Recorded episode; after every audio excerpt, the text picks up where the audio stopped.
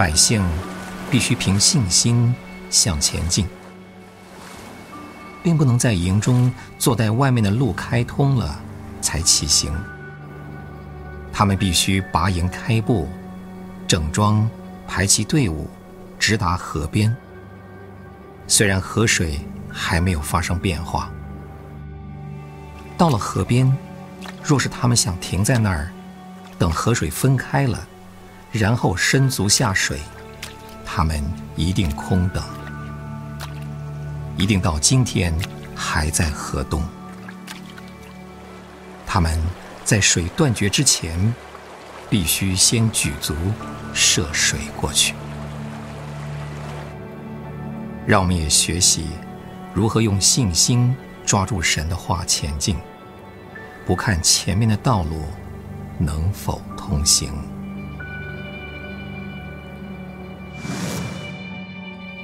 天父，我们常受拦阻和难处的挫折，都是因为我们想等你先替我们开路，挪去一切拦阻和难处，然后再试着前行。